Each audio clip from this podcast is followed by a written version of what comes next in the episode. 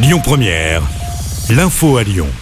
Bonjour Rémi, bonjour Jam et bonjour à tous. Deux Dalton présumés comparaissent cet après-midi devant le tribunal de Lyon pour des tirs d'artifice sur la police. C'était la semaine dernière pendant le tournage de l'émission de CNews dans le quartier de la Guillotière. En attendant, ils sont en détention provisoire. Un troisième mineur sera présenté au juge des enfants. Je rappelle que vendredi dernier, trois jeunes accusés d'avoir participé à des rodéos ont été condamnés à des peines de prison. Un incendie tôt ce matin dans le 6e arrondissement. Les pompiers ont été appelés pour un magasin en feu en rez-de-chaussée de l'avenue Franklin Roosevelt. Une quarantaine de personnes ont été évacuées. Une personne a été légèrement intoxiquée par les fumées. Le projet de téléphérique entre Lyon et Francheville rejeté par les habitants de Sainte-Foy-les-Lyons et de la Mulatière. Un référendum était organisé hier dans les deux communes et le résultat est sans appel. Plus de 95% des votants ont voté contre ce projet. Des résultats qui sont toutefois nuancés. Les oppositions écologistes des deux villes avaient appelé à ne pas participer à ce scrutin qu'elles jugeaient illégal. Dans l'actualité également, 8 cas suspects du variant Omicron ont été détectés en France. Il s'agit là de personnes rentrées d'Afrique australe durant les 14 derniers jours et qui ont été testées positives. Désormais, elles sont à l'isolement et tous les cas contacts identifiés sont systématiquement placés en quarantaine.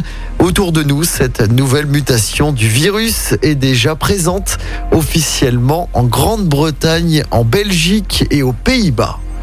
Alors que les contaminations explosent chez les plus jeunes, le protocole sanitaire est allégé à l'école primaire et maternelle. À partir d'aujourd'hui, si un cas positif est détecté, on ne ferme plus la classe. On teste tous les élèves et les enfants négatifs peuvent retourner à l'école. Ce nouveau protocole était expérimenté depuis plusieurs semaines déjà dans notre département. 175 fermetures de classes auraient ainsi été évitées. Et puis sachez que 40 000 boîtes d'autotest doivent être acheminées cette semaine aux élèves de 6e de l'académie. Ils devront en faire deux par semaine. Et puis autre changement, à partir d'aujourd'hui, les tests dits de confort ont désormais une durée de 24 heures au lieu de 72 heures à compter de la date de prélèvement.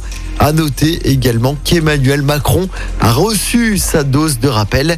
Il en a profité pour se faire vacciner contre la grippe. On passe au sport en football. Victoire précieuse de l'OL hier à Montpellier.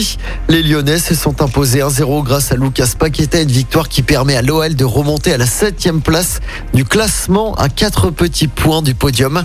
Prochain match pour Lyon, ce sera dès mercredi soir face à Reims au groupe Ama Stadium. Un match qui se jouera à huis clos. Et puis la cérémonie du Ballon d'Or à suivre ce soir. Messi, Lewandowski, Benzema qui recevra le trophée. Réponse aux alentours de 20h30. Les votes sont clos depuis un mois et les 180 journalistes ont remis leur choix ces dernières semaines. Pour rappel, le Ballon d'Or avait été annulé l'année dernière à cause du Covid.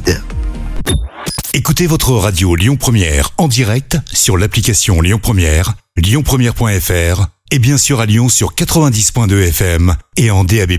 Lyon Première